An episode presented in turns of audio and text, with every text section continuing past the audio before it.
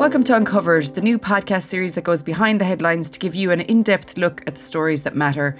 I'm Kelly Crichton, and on each episode, I'll be joined by the National World reporters who are working to bring information to light and hold those in power accountable. We'll be revealing the journalistic work that goes into the team's investigations and highlighting some important stories we think you need to know about but have gone uncovered in the wider media. Today, I'm joined by Harriet Clugston, Data and Investigations Editor for National World, who's been looking into the pressures faced by local authorities, particularly in relation to their child social care budgets. The recent case of six year old Arthur Labinjo Hughes, murdered by his father and stepmother in Solihull in June 2020, has broken hearts across the country and prompted a wave of public anger and revulsion at the suffering he endured. The government has launched an urgent national review into his death, which it says aims to protect other children, learn the lessons that need learning, and ultimately ensure no other comes to the harm that Arthur did. However, social workers, children's charities, and councils have been warning for several years about a crisis brewing in children's social care in England, with repeated calls for action to protect children.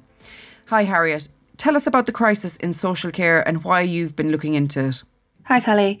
Yeah, I'm sure everyone listening will be aware of the, the tragic case of uh, six year old Arthur.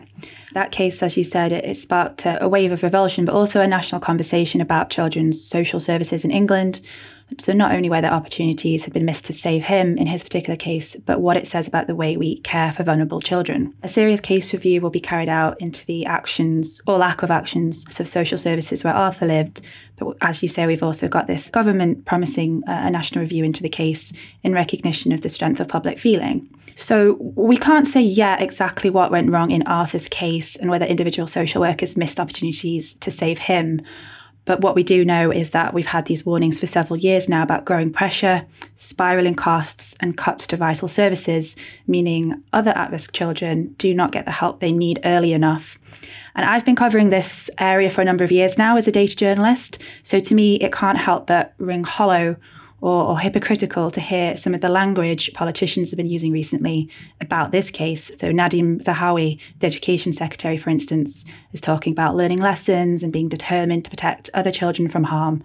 Yet successive conservative or conservative-led governments have presided over massive cuts to local authorities, who are the very bodies who are tasked with protecting these children. And you only have to go back as far as June this year to find the Local Government Association, which represents councils, warning again of the urgent need for more funding to secure the sustainability of children's social services and keep children safe. It seems this question of social care budgets has been around for a number of years. What is the funding crisis and what kind of problems are councils having with cash flow? So, yes, we, we started with looking at the funding situation, and every year councils draw up their budgets of what they plan to spend on all public services, and they submit that to central government. And then the following year, they'll submit a record of what they actually spent. So, we looked at the budget and the spending data for all councils in England between 2014 15 and 2019 20 and adjusted that for inflation to see what the real terms change has been. We only went back to 2014 because there were differences in the way the data was recorded before that. But what we found over that six year period is that net spending on children's social services has increased by 11.5% from 8.9 billion to 9.9 billion. But the budgets, on the other hand, have only increased by 7.1% from 8.5 billion to 9.1 billion. So the costs that councils are facing are far outstripping their resources. And councils were already in the red in 2014 15, but since then, they've overspent by more than £4 billion. And in 2019 20 alone, 85% of councils in England had to overspend on what they'd allocated, which is up from 67% in 2014 15. And is this a problem all local authorities in England are faced with? It is a problem that councils right across England are facing, that a lot of them in every part of the country are overspending. But our analysis suggests that it's councils in the north and in London who are under the most pressure, particularly in the northeast of England. So in, in 2019 20, every single council in the northeast overspent compared to 85% of councils in England.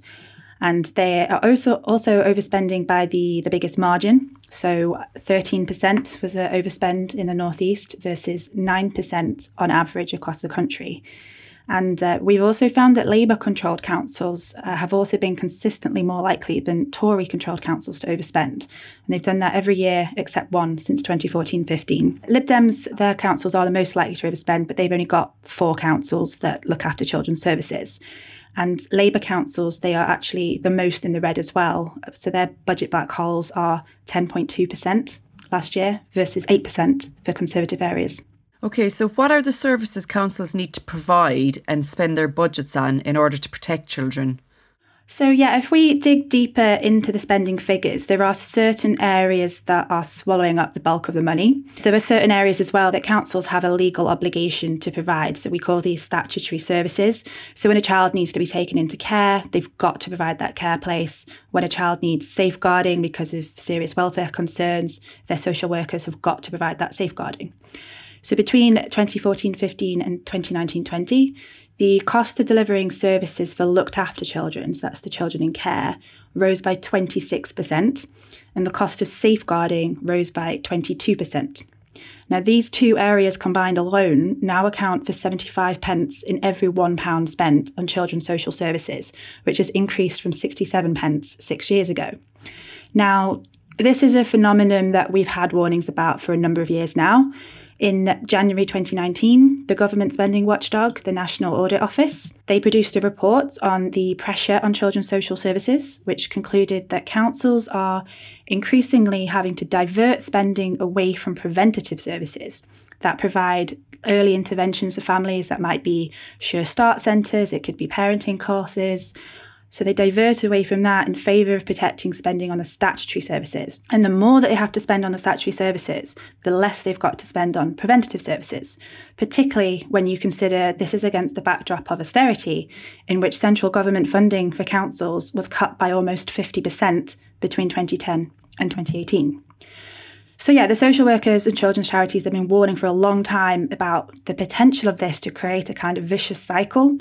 So, the spending on the early interventions designed to help families early on, that's cut. That stores up problems for the future. So a child may come to the attention of social services later on at a point when they're in crisis. And then they need more intensive, costly services. So it just contributes to this cycle. And at a cross party parliamentary inquiry in 2019, that concluded that children's services were at breaking point then. The local government association, they submitted evidence to that inquiry and said, you know, councils recognise that this is a false economy, to cut preventative services, but that they've essentially got no other choice but to make difficult decisions with scarce resources. Certainly between a rock and a hard place. We're going to have a clip now. Yeah, so research from the Institute of Public Policy Research North has found that austerity fell particularly hard on the north of England and that this has really had a material difference on the life chances of children there. I spoke to their research fellow Marcus Johns, to find out what these cuts have meant for children's social services. We know that there are a wide range of factors that contribute to um, you know children being in those situations and, and needing to come into contact with social services and the things that you know increase the likelihood of that include poverty, they include insecure housing, drug and alcohol abuse in their parents, and a whole range of factors, all of which have been impacted by austerity from 2009 10. And I think what we've seen is a kind of vicious circle for local authorities where a lot of the cuts to local authorities were in the first instance targeted on things that were easier to cut. You had some of the preventative services, children's centres, and so on, because they weren't statutory services that had to be protected. You know, we know that local authorities in the Northeast had, I think, shouldered the deepest cuts. 10 years of austerity research highlighted that, you know, the relative fall in council spending on services were highest in the Northeast. At the same time, you generally have higher rates of poverty, particularly child poverty in the Northeast, and there's various economic factors that contribute to that. And so I think that does suggest overall that, that you know children in the Northeast are being disadvantaged. That's not to say that this isn't happening across the country. And indeed, it is. You know, London has the highest levels of, of poverty in the country. The Northwest has an astounding level of families in temporary accommodation. it's incredulous, really, how fast that's risen since 2009 10. It is a widespread problem, but there are signals that the Northeast is, is disproportionately affected, yes. There is then the kind of additional context of national austerity and particularly where some of those cuts have fallen. So uh, back at, at, that budget when George Osborne first sort of implemented austerity, he promised to, I think it was protect the most vulnerable in our society. And I think it's very clear that you know that has not happened. We've seen things like the welfare cap, you know, cuts to, to welfare, cuts to people's housing allowance, and, and various things like that that add pressure onto the most vulnerable families who are then you know less able to parent their children perhaps to the standard that society expects and that ends up kind of contributing to those children coming into contact with the care system. So you know the whole context of the past decade has been pushing up demand in children's social care at the same time as there is less money available to be preventing that and supporting those services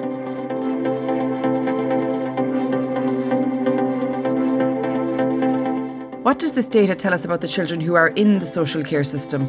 Besides the council financing data, we've also looked at data from the Department for Education on the, the caseloads facing children's social services, specifically on the number of children in need. So, when a child has an episode of need, it means they've been referred to social services, there's been an assessment, and it's decided that they do need some kind of services. And that could mean a whole range of things. It could be a child or the parent's disabled or has an illness and they need support could be to do with mental health, their behaviour, fears over gangs, lots of things. But it could also be because of abuse or neglect or problems in their family like drug or alcohol addiction or domestic abuse.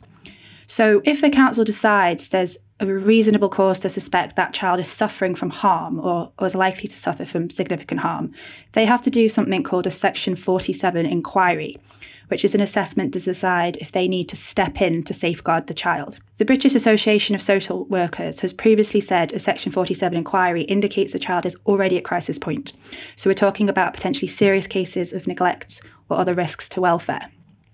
Now, what we've seen over recent years is a really massive increase in both the number of Section 47 inquiries social workers are doing and the proportion of the children they come into contact who end up having one of these inquiries. So in 2012 13, there were 127,190 inquiries, which represented just over 32% of episodes of need. But by 2019 20, that had risen to 201,000 and to almost half of cases, 49.2%. And after a Section 47 inquiry, social services might decide that they need to put in a child protection plan to keep the, the child safe. And again, with those, there's been a huge increase in these from 52,680 in 2012 13 to 66,380 in 2019 20. And as a proportion of the children in need, that's increased from 13.3% to 16.3%. And against all of this, there's also been an enormous increase in the number of children being taken into care, which is the most costly area of social services for councils. And you've uncovered a regional disparity here too. Yeah, there are quite stark regional differences at play, actually. Overall, for instance, councils in the Northwest, Northeast, and Yorkshire already face the highest demand on their children's services, so, across England as a whole, there were 317 episodes of need for every 10,000 children in 2019 20, but that was almost 400 in the North East and Yorkshire. So, there is a disproportionately high number of children who need social services. But when you look at the change since 2012 13, the North East has also seen a very high increase. Section 47 inquiries have more than doubled there from 6,240 to 12,800, which is almost twice the rate of increase seen across England as a whole. Um, and that's also the highest rate per 10,000 children. And it's the same with child protection plans. So the Northeast has seen almost double the rate of increase of England as a whole again. Okay, you've got another clip for us now. I also spoke to Dr. Paul Shuttleworth, a researcher and professional social worker from the British Association of Social Workers, about the strain that social workers themselves are under and why they need more time and resources to dedicate to the children they work with. When I first started social work, these conversations have always been happening. And we talk a lot about things like firefighting in social work, you know, how we're constantly firefighting, how it's the work is relentless in terms of firefighting, dealing with families at crisis point. It's that perpetual cycle that's come about and it's due to lack of appropriate funding. Again, it comes down to the funding and cuts. And then that affects recruitment and retention. You know, that cycle without having the due focus on things like preventative work, anti poverty strategies, early intervention. Of course, there's going to be more families that go to crisis point. And then these crisis points are obviously where social workers are going to be need to concentrate on. And then more time, more money, more resources is spent on crisis intervention, less on preventative work. And it just goes round in a circle again and again. So increases in crisis intervention, decrease in money and time uh, for preventative work.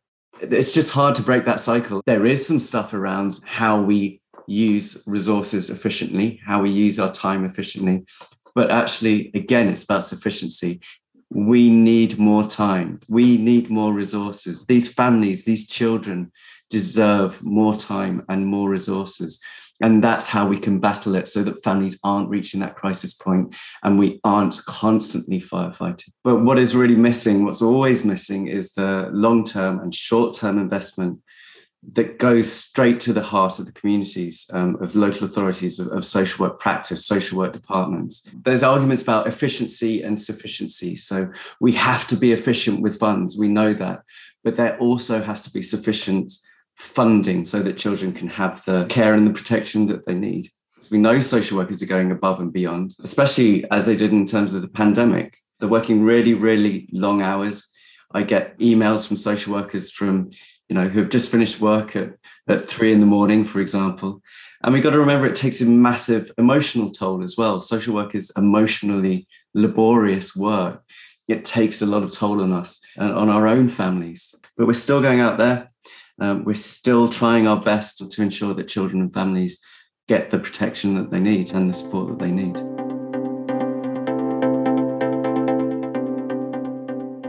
You say social services are facing retention and recruitment problems. What does the data tell us about that? So, despite the concerns about these pressures, there has actually been an increase in the number of social workers in recent years. Annual censuses from the Department of Education tell us there were about 4,000 more full time equivalent social workers in 2020 compared to 2016. However, an increasing proportion of these workers are new and inexperienced. So in 2016, just under 30% had been in post for under two years. And that's compared to just over 34% in 2019. That had come down a little bit from 33% in 2020, but the census is taken in September, so that could indicate that fewer experienced workers chose to leave during the pandemic. Uh, turnover is also really high. So almost one in seven workers left their jobs in 2019. Again, that fell a little bit during the pandemic. And there are also very high vacancy levels, with one in six jobs vacant in 2020. So even though there's been an increase in social workers, that's not led to a decrease in their workloads. In 2016, every frontline worker had 16.1 cases each to deal with, which rose to 16.3 in 2020, but that had risen as high as 17.8 in 2017. And there is enormous variation across the country on this. So, workers in the Northeast and Northwest, they had 18 and 17.9 cases each, respectively, in 2020. But in some parts of the country, it's upwards of 20 and as high as 24.9 cases in Northeast Lincolnshire. Clearly, children's social services have seen enormous growth in demand. Do we know exactly what has caused that? Well, we've heard a, a, few different factors discussed about, you know, this vicious cycle of demand from cuts. There's theories about increased poverty, the impact of austerity, lots of things. And um, in this 2019 report I've mentioned from the National Audit Office, they talked about domestic abuse, substance abuse, and adult mental health. And some of the social workers that they'd spoken to felt like increased demand could be due to us as a society having a lower tolerance over time for what constitutes abuse or neglect in areas like that. That report was also quite critical of the Department of Education because it said that until recently they'd not seen it as part of their remit to try to understand drivers in demand for social services or to understand what causes these massive disparities between regions or between councils. Now, that report was published in January 2019, and it said in it that the Department of Education had commissioned research into that, and that was due back by summer 2019. So I had to look for that research and I couldn't find it. So I asked the department if they could tell me if it had been done and where it was published. And it told me that they're still finalising that research. And they said the pandemic had affected research work because they're focused on the immediate needs of, of vulnerable children affected by COVID. Now, I don't know about you, but that feels uh, a bit of a cop out because it was due in summer 2019, several months before anyone had even heard of coronavirus. And arguably, it should have been done a long time before that. And worryingly, the situation has probably deteriorated in that time also. What is the solution? Do we have an understanding of what the solution is to ensuring children like Arthur Labinjo Hughes are not subject to the same fate? Well, as we've said, we we have to wait for reviews into Arthur's specific case to conclude before we start speculating about, you know, exactly what went wrong, whether social workers were under pressure there, particularly. Um, but I think it seems pretty clear that children's social services need more funding for a start, so they can provide comprehensive, universal access to the kinds of services that would help children and families early. Uh, and having a more concrete understanding of what has driven demand too would be a good start once that research comes from the Department of Education. Um, and uh, the Institute of Public Policy Research North also says there's a really strong case for devolution here, um, not only to protect councils' budgets from the whims of central government, but also to allow better holistic approaches that recognise that a child's life is joined up. Um, it's a web of social and economic factors covering employment, housing, health, everything else. So here's what Marcus had to say on that it's really a, a big missing piece from you know the government's levelling up agenda is local authority finances um, they've been completely decimated over a decade. Realistically, levelling up could deliver gains, it could deliver economic benefits. It is an opportunity in some senses.